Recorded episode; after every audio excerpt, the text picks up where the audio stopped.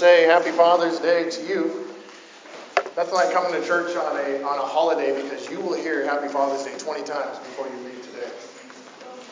Just think about how sad it is to have kids and not go to church. You only hear it like once or twice, right? I have two kids I hear in the morning from my wife and my daughter. And my son will remember sometime around 8 p.m. tonight that it's Father's Day and say Happy Father's Day to me right before I go to bed. Uh, so, anyways, uh, if you haven't met me, uh, I'm Pastor Michael. I'm one of uh, one of the two elders we have right now. Uh, Pastor Mark, uh, we just sent him off. so the, he was an active duty Navy chaplain. He took off. So now it's the the Michael and Trey show until we until we get another elder. so again, nice to meet you. Last week, if you were here, I, I gave everybody a quick, quick update. Uh, my wife, uh, Audrey, uh, uh had a surgery on Monday. Want to report back to you that the surgery went very well. Uh, they released her from the hospital the next day, so she's back at home convalescing. And, and uh, the doctor called me and said the surgery went wonderful, uh, little loss of blood, and everything that was supposed to be done was done.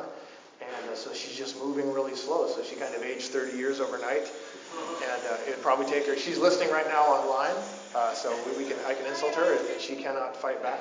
and that being said, I want to introduce this is Audrey's beautiful mother, Miss Claudia. She's all the way from Georgia. Came. That's the nice thing about being a pastor too. Like, there's so many people here that have family members here today, and, and my family gets the shout out. hi, other family. Hi, other family members. Yes, and welcome all the other moms and dads. And yes, good morning, good morning, good morning, good morning, good morning, good morning. it's good to see you all. And uh, anyway, so that being said, uh, it's Father's Day, and the one thing you all want to do is come to church and leave as quick as you can because you all have plans with each other. So what does Pillar Church of Oceanside do?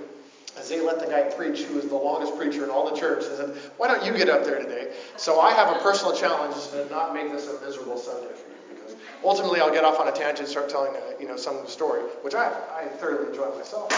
Then again, I enjoy my own company here. So I'm, I'm promising you no, I'm not going to make any promises. I'm pray for me that I just do this justice today, and you'll all be out here having a good time. Amen? Amen. Okay. With that being said, we are starting. If you look on the screen there, we already got the text question. If you could go back one, um, is our, our title uh, of the series we're getting into is called "The Language of Faith." And what we want to do, uh, normally, uh, our church is, is, we like to go through the books of the Bible, right? So uh, we, we spent a good year and a half going through John and the letters of John. And we like to do that, that line by line approach. And the great advantage of that is, is we don't run into the bad habit of only preaching about things that we want to preach about. Right? There are certain things I think that are in my wheelhouse. There, there are things that I like to study and read about. Uh, and so if we did topical all the time, you would just be hearing about what Michael Young likes to study in his free time. It's easier for me. By going line by line, is uh, we're forced to consider the entire counsel of God. Amen? And it makes us run across passages that make us uncomfortable, right? Like, ah, I don't want to read that right now. It's like, no, like that, the word is there for us to learn these things.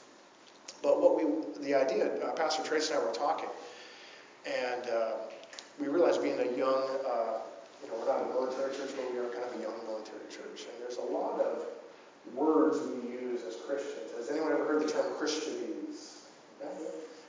And it's these terms that Christians use, but they're not everyday words, right? So what are these guys talking about? And so Trace and I started jotting down words where it's like, well, some of these words may be apparent, but they actually mean something different in the Bible than maybe how we use them in real life. So um, I'll call attention to this. If you have a question, you can text to this number. We, Pastor Trace and I will come up at the end. So if you think uh, something can be clarified or you have a question about anything, if you text that number, we'll come up and do our best to tackle it. But today's word is, drum roll please. Oh, there you go. Thanks, Jerry. I knew somebody would get me on that one. Is uh, the word holy, right? Has everybody heard this word before? Yes, yes. All of us are na- uh, native English speakers here. So in Hebrew, let's see, you guys are smart. You know the word holy, so let's look at that. So that is the uh, transliterated Hebrew word. Does anyone want to give a crack at what that means or how to say it? Kadosh. Yes, who said that? Everybody said. Like, yeah, know, know this one. Okay, kadosh. Yeah, that's the Hebrew word for holy, right? And so, what we want to do is we want to dive into this. We want to uh, talk about what it means biblically, right? Because I have a feeling that we're, we're shortchanging this word in our, our Christianity. Amen? So, that being said, let's pray really quick and we will get started. Heavenly Father, again, we thank you uh, for this day. We thank you. Uh, we just thank you, Father. You said uh, it's better to be a living dog than a dead lion, that any day on this side of the grave is a good day. You taught us in your word to say, This is the day the Lord has made. I shall rejoice and be glad in it. So we thank you, Father God. We thank you uh, that you've called us, that you've chosen us, Father, that you've, you've placed us high upon a rock, Lord God, that you've put a robe on our back and a crown on our head, and that you weren't ashamed to call us sons and daughters of the Most High. So help us to just take the most advantage we can of this time we have together, studying your word. Holy Spirit, enlighten our eyes, open our ears, help us to see what you would have for us in your word today, Father. We love you and we thank you for this. In Jesus' name. The church said, Amen, amen amen. So when we think of the word holy, this is this is me putting my thoughts down. Is let's pretend we're not Christians right? So the word holy is in our vernacular, right? It's in our, our language. And I think when I hear people use the word holy, one is used kind of as an insult. Jerry thinks he's holier than thou. Has anyone ever heard the expression holier than thou? And that's not a good thing, right? If somebody says, oh, it's so and so holier than thou. You know, a long time ago, there used to be this phrase called the holy rollers, right? And they were kind of, you know, maybe a little bit too aggressive with Jesus. I think it's kind of a cool name, but it's, anyways, it's not yeah, I guess you don't want to call yourself right? So holy kind of has this bad connotation. And then we also use the word holy in the world is to go before um, um, some kind of exclamation, right? So holy cow, I anyone say that? My brother, God bless him, always says holy buckets. Does anyone say holy buckets still? He's younger than I am, but that's like his phrase, holy buckets, right? And then if you're in the Marine Corps, holy is also followed by a different four-letter word, right? And you know that. I won't, we won't talk about it. But you see how holy here, it's, it's just not used correctly, right? I can't even tell you why. What is a holy cow? Like, why? I don't know the etymology of that. I don't know how it got here. But it's like, it is part of our, our life, right? So that's it. So now we become Christians, and you can't get away from the word holy. And, and Miss Chris uh, purposely chose the songs, right? So we're singing the song, Holy, there is no one like you. Right? You're singing, Holy, Holy, Holy. Revelation song, right? Holy, like all these things. You read the Bible, the angels sing, Holy, holy, holy is the Lord God Almighty, who was and is and is to come. You have all these great expressions. We stop. It's like, well, what does holy mean? Why do we sing this? And R.C. Sproul, he, he says this. He says typically he thinks that most Christians think of righteousness, righteousness and ethical purity when they hear the term holy. And I think that's true too. When we if, if I asked you what holy means, I won't gauge the room here, but most of us probably think is right acting. Is that, is that what you mostly think about? If I said, hey, you should act holy, you think I should probably act right? That means not sinning. Is that fair? Is that, yeah? You can nod. I do like verbal feedback, even if it's just rolling your eyes at me, then at least I, I know I'm communicating something.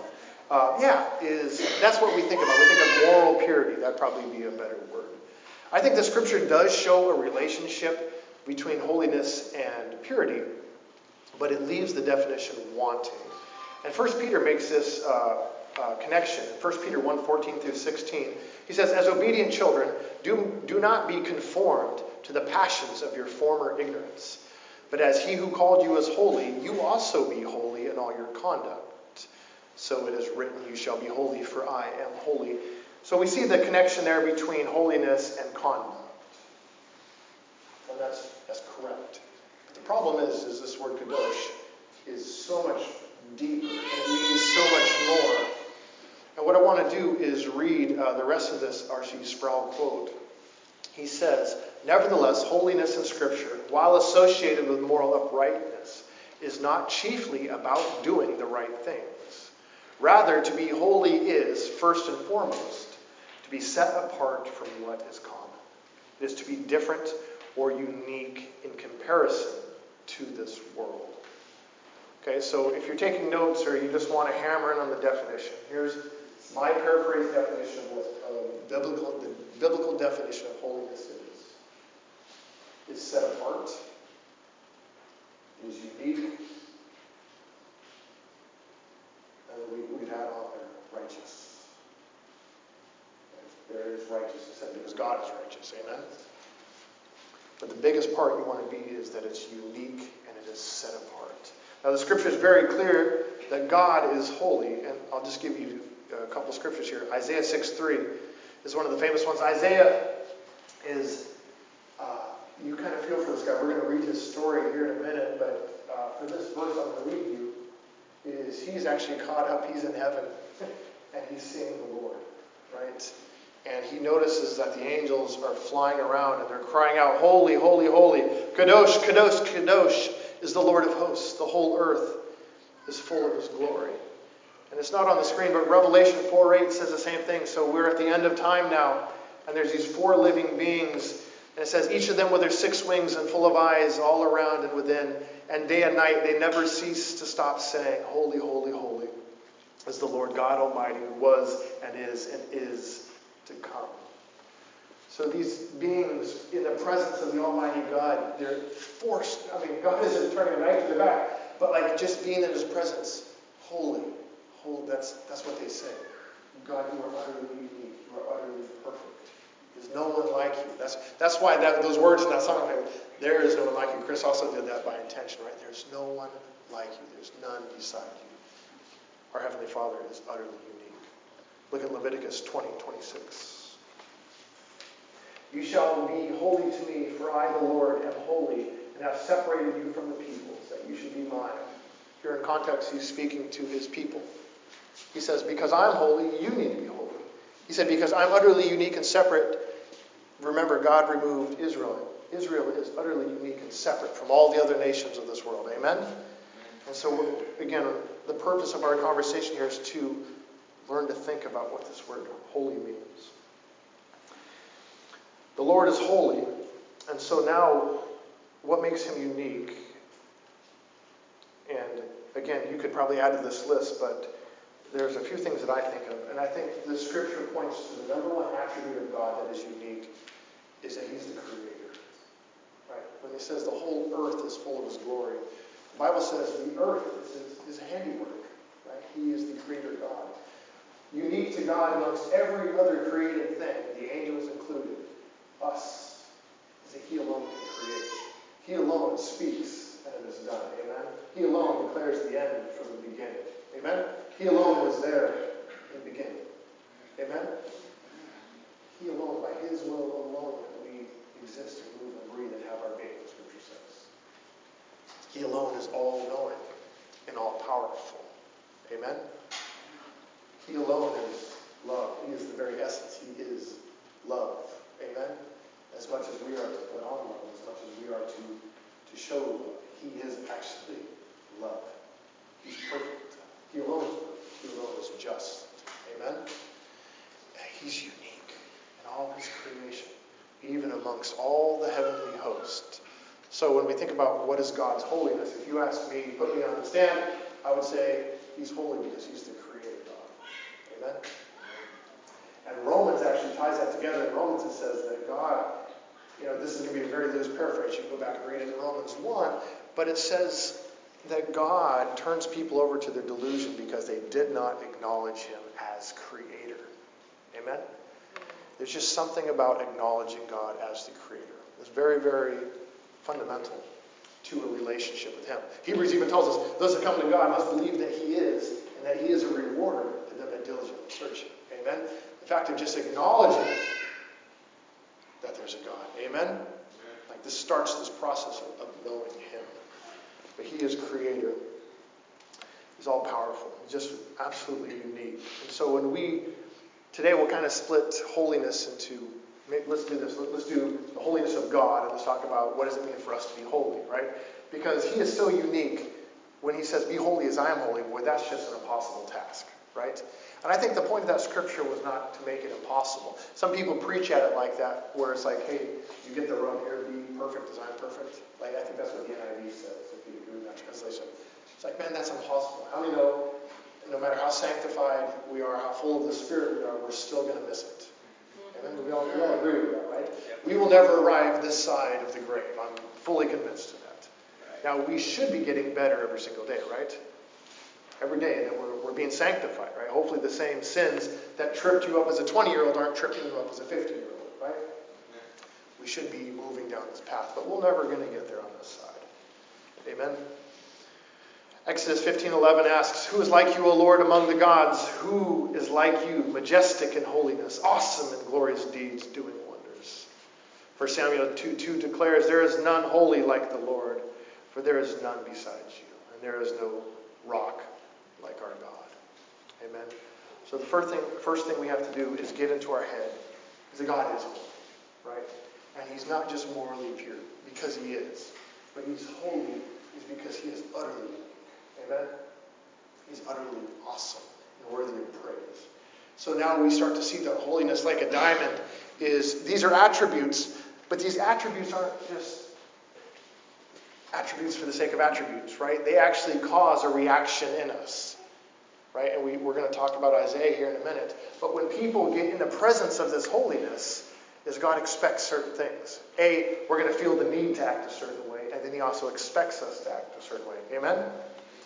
Holiness requires reverence. And we're going to see what this looks like. So in Exodus chapter 3, one of the more famous stories in the Bible that even non Christians and, and non Jews know about is Moses in the burning bush.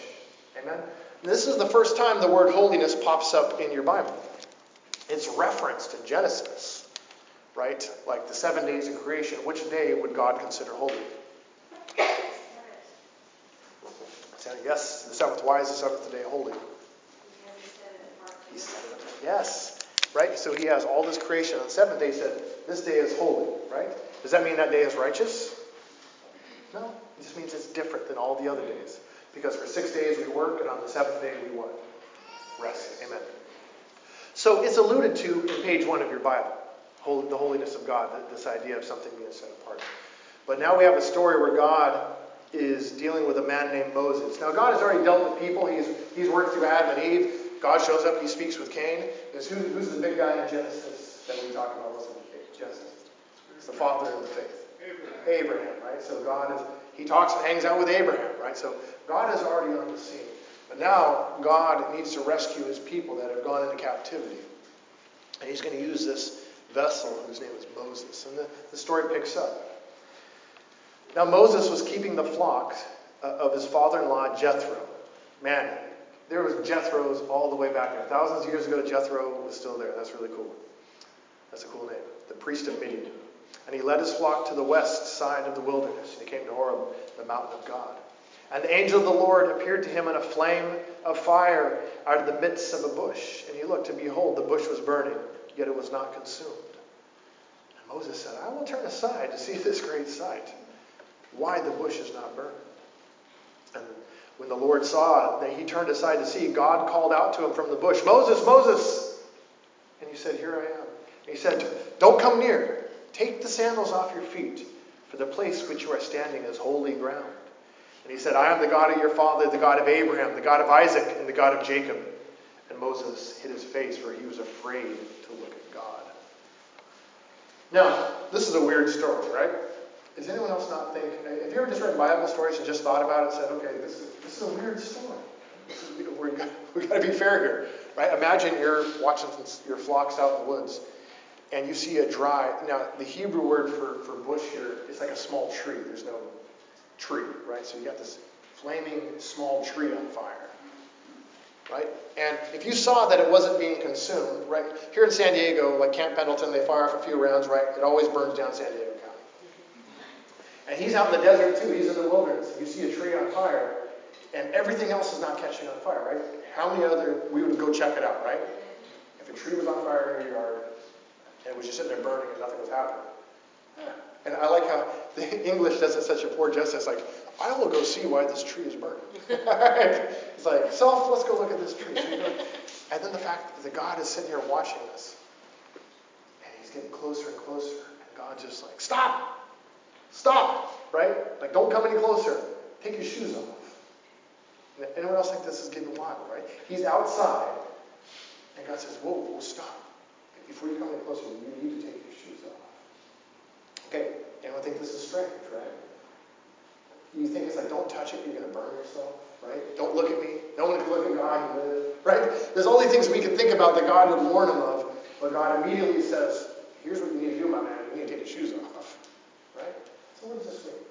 Well, I could get into all the different theories people have, but I'll tell you what, what um, I think most scholars agree that it means here is the idea is just, you know, God does not want this like ritual impurity in his presence, right? We're going to talk about that. But he's a shepherd, so what do, what do shepherds have on their feet? Stuff. stuff. There you go, there's kids. Yes. Exactly. They have stuff. They walk through mud and dirt, feces, right? God says, stop. This is holy ground. So we're learning now the word holy can be ascribed to things. Right? Now where God is, the area around him now becomes what? Yeah, that's right. Right? And and you can track with this, right? Because eventually someone's going to build him a temple, and what's inside the temple? What's that room called where God hangs out? The Holy of Holies, right? It doesn't get much more set apart than this, the Holy of Holies.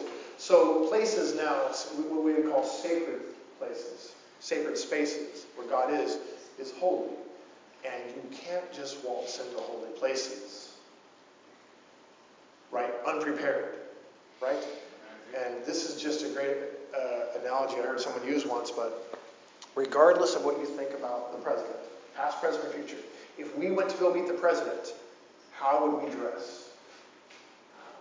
Yeah, I would, we would all put on, men, you'd put on your service dress, right? Or uh, if you're a civilian, you'd put on a suit and tie, right? Most of us would get our hair cut. You have hair, right? You shave. And again, it doesn't matter what you think about the politics. You're meeting the president, right? Because that office, the person in that office, the man in that office, we could use the biblical definition of holy. Definitely not morally righteous, but it's very unique. There's one like him in all the U.S., right? That's that one position. Amen? You see what's happening here. We don't just walk into the Oval Office, you know, in your shorts and your flip flops, body odor, right? It's like, man, let me clean up first. And it's such a poor analogy because God is so much greater than the president. But you get the idea that we don't just walk into God's presence without doing something. Amen? Okay, hopefully you're seeing the, the, the picture here. So, this is where the idea, and I don't want to get too much into it, is in the Old Testament, is they, they call them uh, ritual purity. And these things are different than um, ethical purity, right? Where if a man takes another man's wife, right, he's committed sin, he's impure, but that's his own making, right? But we have these things, uh, uh, things that aren't sin, that people do that keep us from the presence of God the physical presence of God, right? So one of the most famous ones, and, and people arguing against the Bible like this, is uh, menstrual cycles. Have you heard this? Where like, hey, if a woman has an issue of blood, she cannot. She's called. She's impure. The Bible says, right? Does anyone agree? Have you heard this? Have you heard people use that to say, hey, God hates women? These kind of things. That women are allowed. Well, listen. The Bible never says that's a sin. It just says you're unclean. It says the same thing. It says if you touch a dead body, you're unclean. You've got to wait seven days. Right? If you touch reproductive fluids, guess what? Unclean. Right? All these things are not sin. Are dead bodies sin? No. Are reproductive, is reproductive fluids sin? Is blood sin? No. But it keeps us, it kept the Israelites out of God's presence. Right? Because these things have to be cleansed. Because we don't bring that into God's presence. Amen? Now, he knows these things happen. That's why he sets up the rules. He goes, Look, you don't know me and I don't know. Actually, he does know us, right? He says, Let me tell you how you get to know me. Because remember, he's utterly unique. He's the creator God. These things sound really weird to us if I said, Hey, if you've touched a dead body, don't come to my house for seven days, right? It's like, man, what's that guy's problem? I wash my hands, right?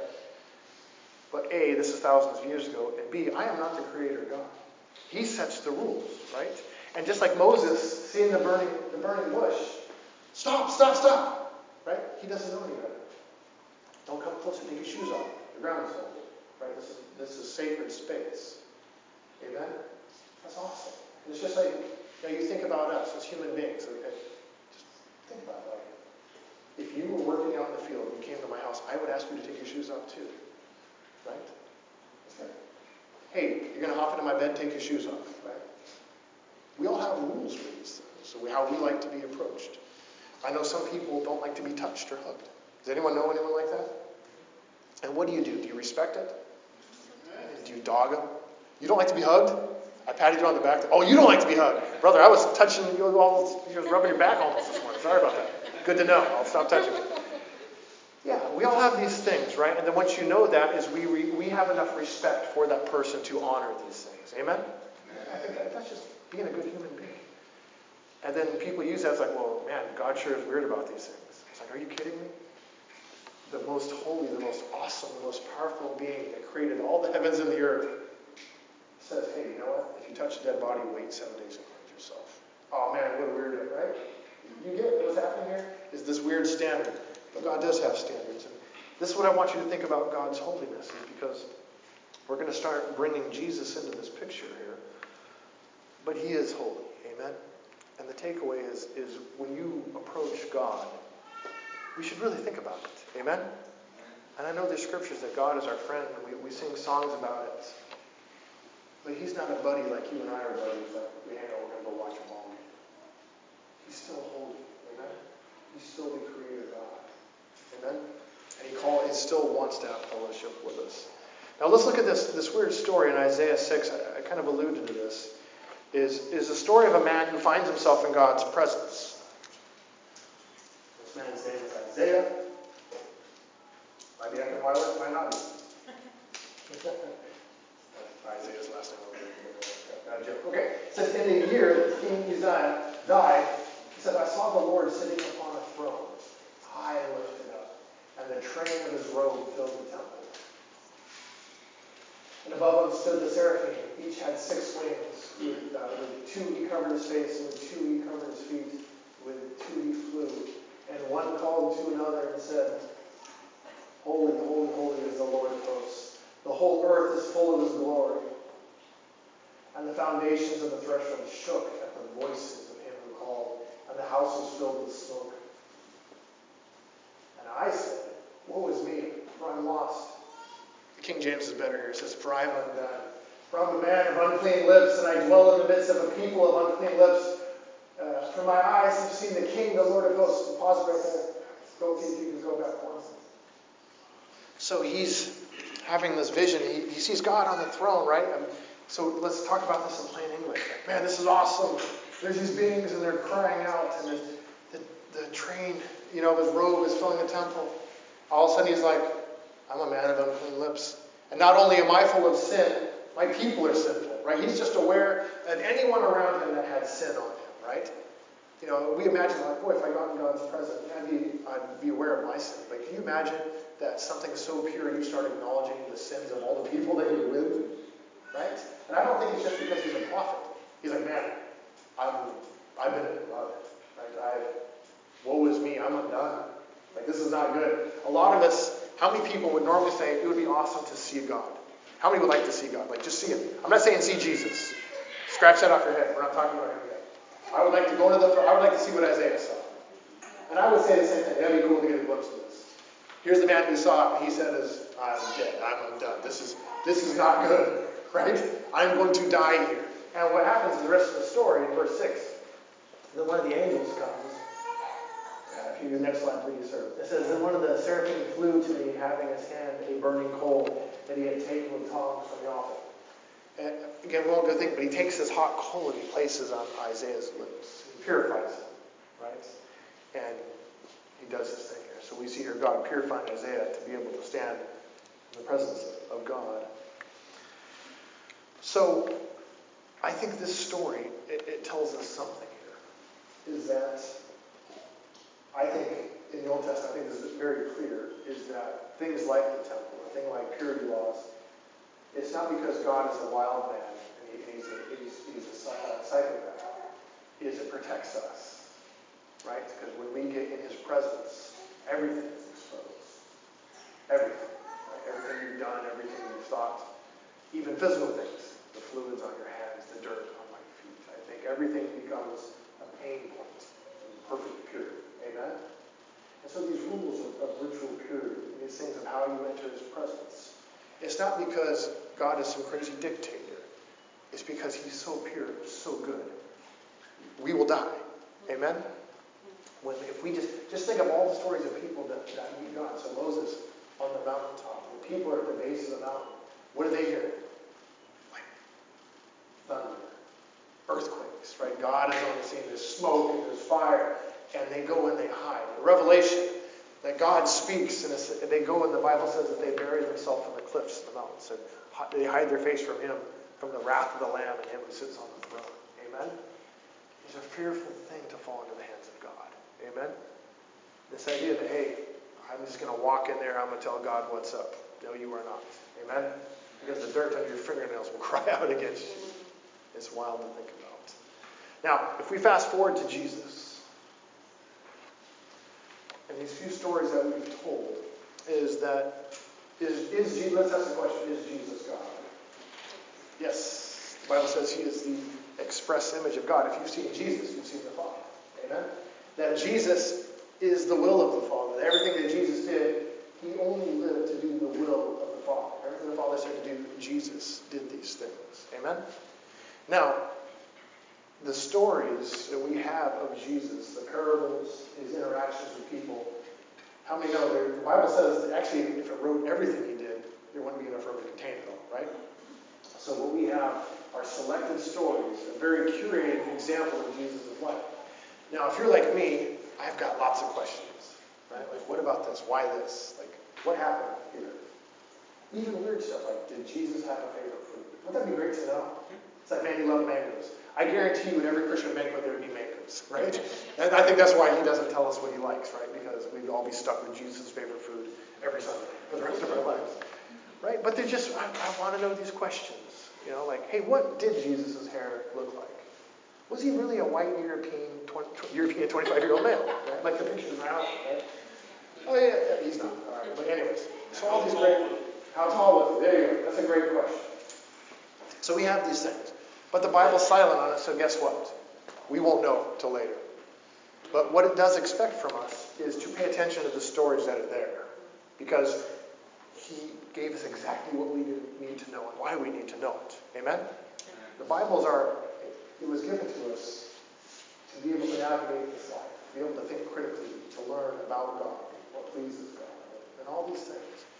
And so if we think of Jesus' ministry, why do you think the woman with the issue of blood, why do you think that story was told? Was it just told because Jesus can heal women's issues? Right? No, no, yeah. You're picking up what I'm putting down here, right? Oh, no, because in Leviticus, that if you had an issue of blood, any blood discharge outside of the menstrual cycle, you are, you're unclean. Right? And what happens is that if you, I didn't read it for time's sake, but if this woman has a, a discharge on her sheets, and then a man or anybody touches those sheets, guess what happens to that man? He's now impure. He's unclean. Right? This whole thing. And, and anyone knows these kind of issues are not clean issues. I'm not talking ritual. It's just right? it's a part of life. They're messy issues. So here we have the Son of God. We have God Himself walking. And this woman has this issue. For how long did this woman have an issue? 20 years. So this wasn't even seven days like Leviticus said, hey, if this happens over seven days, can't approach. This woman's had an issue for 20 years. Now, do you think the Jews were loving on this woman? Why? She's, she's unclean. Can't touch her. She's had this thing for 20 years. You come into this woman's house, guess what? You're not going to the temple this weekend. All right? You got, you got to do all this ritual cleansing. Do you get that? Do you see the shame that this woman had to carry? She reaches out and she says, I can just touch the hem of his garment. Make me well. She touches him. What happens? He feels it. Jesus like, whoa, who touched me? You remember this story? Mm-hmm. Now, this is weird is because Jesus is being thronged by people. Right? He's in a crowd of people. It's not like there's two people, right? You know, you know those guys that think they're finding tap you on the shoulder and look. Right? It wasn't like that. Like everybody's grabbing Jesus. Everybody wants this. And this woman's crawling and she grabs his garment. I just got to touch him. And Jesus said, I felt power leave me. Right? He's like, who touched me? And I think it's one of the craziest stories because like everybody's touching you, right? It's like the Beatles in 1964, right? Like John Lennon saying, who touched me? As like 16 teenage girls like rip out his hair, right? Did I just mess up my hair? Anyways, good. Uh, right? And so, and the woman that Jesus said, Thy faith has made thee whole. Right? Now, here's what the story is telling us to pick up because it doesn't say it. Is normally her impurity would have passed on to him. This would have been a crisis for any other Pharisee, right? But Jesus' holiness actually flowed the other direction, right? Mm, because up until Jesus, sin and uncleanness always flowed. Whatever you touched, right? It just it just flowed downhill. Unclean, unclean, unclean, unclean. And again, God didn't say it's a sin. It's just separating us from Him. Now, Jesus, who is the will of God, who is God, shows up. And then it's like it flows backwards. His purity, His holiness, His goodness goes that way. Amen? Amen. And this woman was healed and made clean. Okay? Now we have other stories. What about why was leprosy such a big deal? Same thing. These guys are really unclean. Not all so unclean that you can't have them touch you because I mean it's going to ruin the rest of your life. Right? So they lived in colonies. They had to live outside of the city. Right? And so when Jesus comes across lepers, like this is the bad news, right? No. He says here, faith has made, made you whole. He cleanses them. And he uses that word cleanse. And that's why I said, go show yourself to the priest. Because they're not only physically healed, but they're now cleansed to be able to go into the temple. If you haven't seen that show, The Chosen, is so, I mean, it just moves you to tears to watch that, to watch a guy with leprosy approaching Jesus, right? I think it's done very well. But that's why these stories are here. It's not only to show God's awesome power, it's not only to give us an example. Is there's something deep going on here in the, in the psyche of the Jews is that all these things that their whole life have been unclean, unclean, and we can't approach God. You know, there's all these walls around God. They are all broken down in Jesus. Amen. And that's why we don't have. That's why Christians don't have to do these laws. That God has come in the flesh, right? And He's He's lived among us. He's walked through the sheepdog. Amen. Has Jesus touched a dead body? Yeah, he became a dead body. Even crazier, he is a dead body, right? And he was raised. All these things that kept people out of God's presence, Jesus now has done it. So, the question we ask is what does it mean for us to be I want to put on, on the front end of this is that I would exclude works. Works meaning that we earn God's favor by doing good things. Amen? We know that we can't earn our salvation. Right? I hope you know this. Mm-hmm. The Bible is very clear that salvation is, a, is, is by grace through faith. It's a free gift, the Bible says, right?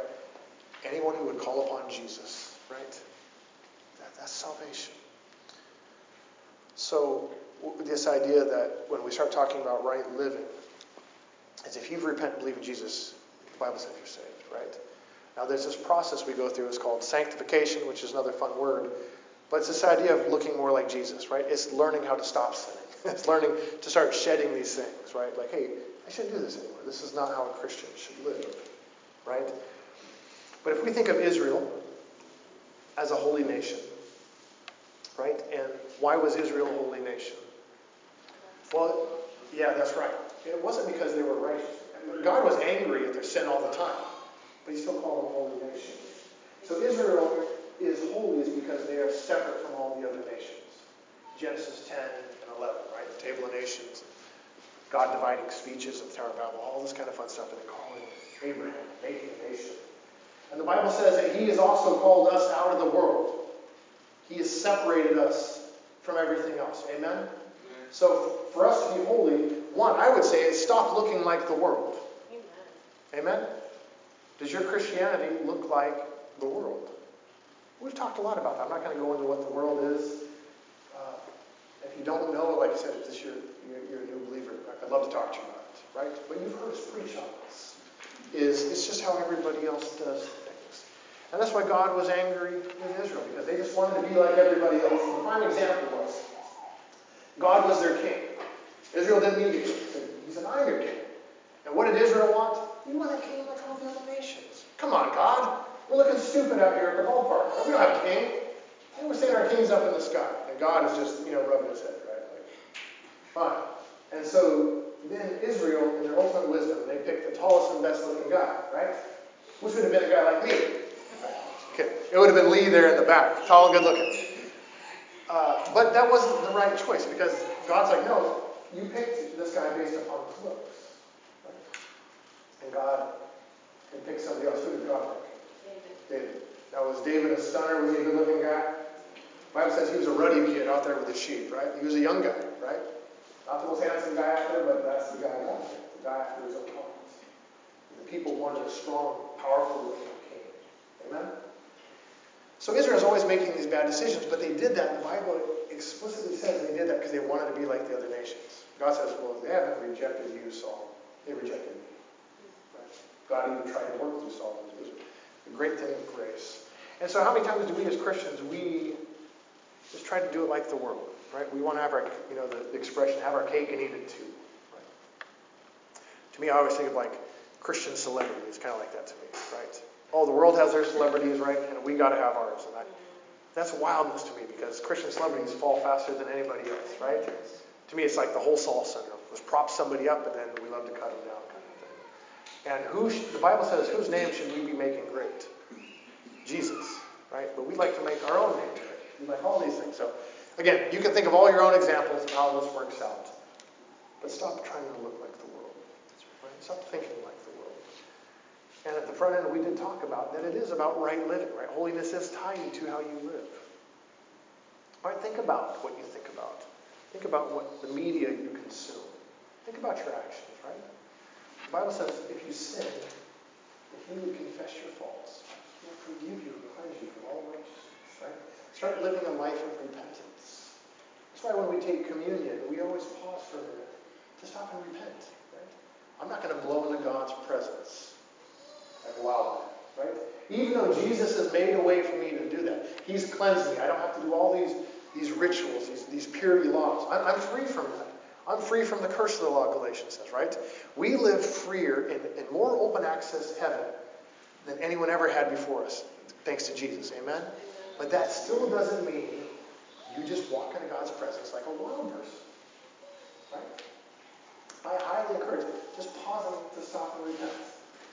I think this is a good activity. Like, you know, like to me, if I'm going to go into prayer, the first thing I do is I repent. And, I'm not saying the Bible says you have to do that. I'm telling you what Michael Young does, right? I think this is a great practice. If I do anything uh, God related, you know, I do try to consider it. Hey, what am I doing? Right? And uh, Pastor Tracy and I talk all the time about uh, preaching. When it's our, you know, normally Tracy preaches more than I do. And I'm like, well, but if I'm preaching, I really think about my life the week ahead. I'm not saying, you know, I'm a wild man outside of that, but I'm more careful when I step up here. Amen? What am I doing? What am I thinking about? Should I watch that movie? Should I? No, I'm not saying that I, I live any different, but I'm just very much more sensitive about it. Right? Because I'm like, oh, I, you know, it's like a nightmare me to go up here and be struck dead. right? I don't think God does that. I think He can do it. I think He has done it. But again, does that make sense what I'm thinking about? I just want to show respect. His name, right? The gravity of His holiness. That if He's here in our midst, that as your elder, I've, I've done my part. Amen? I think it goes a long way if we think about holiness like that. When God tells us to be holy, we know we can't be perfect, right? But we can show enough reverence for Him honor for Him, how we talk about Him, right? One of the things God says in the commandments is that you shall not take the Lord your God's name in vain. I hate to break it to you, that doesn't mean don't cuss. I think it's like you are called by His name in vain. So everybody knows you're a Christian, but boy, you sure don't act like it. Does anyone know Christians like that? Say, hey, I believe in God, and I'm the most hate-filled, bigoted, terrible human being ever. It's like, please stop calling yourself a Christian because you're making us all look bad. That's taking his name in vain. But we also know people that are Christians that bring honor and glory to his name. Right? They're long-suffering, they're loving, they're giving, they're generous, they're kind. Does anyone know Christians like that? We're like, man, this is the poster child for Christianity. Friends, that's where we're aiming at. Right? Is not taking his name in vain. And that's what holiness is to me. That's how we honor his holiness. That's what Christian means. Christ-like ones. Little Christs. Not saviors, but we're trying to be like him. Not taking that name in vain because he's holy. Amen? Okay, so what's the takeaway? What's my challenge to you this week? This is going to be an easy devotional for you. So we don't want to just have vocab lessons like, oh, we learned what holy meant, right? Set apart, unique, pure, all these wonderful things. we have to put this into application. So this one is really easy because I, I challenged you with this a couple months ago. But it's the Lord's Prayer. And if, let's put this on the screen. The opening line actually talks about this. It says, Jesus is teaching people to pray. So pray like this then. Our Father in heaven, hallowed be thy name. Stop there on the slide.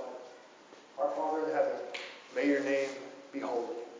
That's the paraphrase. Do you ever think about that? Hallowed, holy. Amen? Our Father in heaven, may your name be kept holy. May your name be shown the reverence and respect and honor that is due. The Israelites thought his name was holy. That's why they didn't even want to say it, right? That's why our Bible says Lord instead of Adonai, right? Yahweh. Right? We have all these, we have all these different words because they wanted to respect, be holy and unique, that name of God. And it's so wild to think about. Jesus said, "Let me teach you how to pray." You know, the very first thing he could have said is, "Lord, bless our bank accounts." Right? He could have said all, all sorts of things, but you know what the first thing on Jesus' mind is? Lord, may your name be kept holy. That's a big, big deal. It's a major, major topic. May your, well, let's look at the rest of the prayer. May what? Actually, Miss Marcia, do you have this memorized? I don't want to put you on the spot. I know you were looking at it. I do um, both the. Okay. In my background, I have a tendency to the. Yeah? the You want to recite it? We can turn it off. You want to let, it, let us hear it? I want to hear it. But I don't want to put you on the spot. You can tell me no. Okay. Okay, turn the screen. No, you said no. What do we do about this? I did not expect this, Trish. Yeah. No, okay. Pray like this. Our Father in heaven, hallowed be thy name. Your kingdom come, your will be done on earth as it is in heaven. Give us this day our daily bread. And forgive us our debts, as we also forgive our debtors. And lead us not into temptation, but deliver us from evil. Thine is the kingdom, the power, and the glory. Amen? So this week, here's my challenge to you. I asked Marcia because when we gave out this challenge to pray the Lord's Prayer every day for 30 days, Miss Marcia was one of the people that did it, and I'm very proud of you for doing that. I want you this week, if you would, as your pastor, pray this prayer And I want you to meditate on it, especially on that first line. I want you to meditate on how can you keep his name holy? How is your life reflecting the holiness of God? Right? Are there any changes you could make to better keep his name holy in your life? Amen? And even if it's just stopping and acknowledging him as holy. Right? When you're in his presence, holy, holy, holy is the Lord God Almighty who was and is and is to come. Amen? If you do that for me, I think uh, you know, preaching is one thing, but to have this internal spiritual knowledge that God gives you, ask God to give you a revelation. God, show me your holiness. Help me understand your holiness. What does it mean for me to be holy? I've given you some ideas, but boy, this is such a deep topic, right? This is something hopefully you take and launch into. Amen? Amen. Let's pray. Lord God,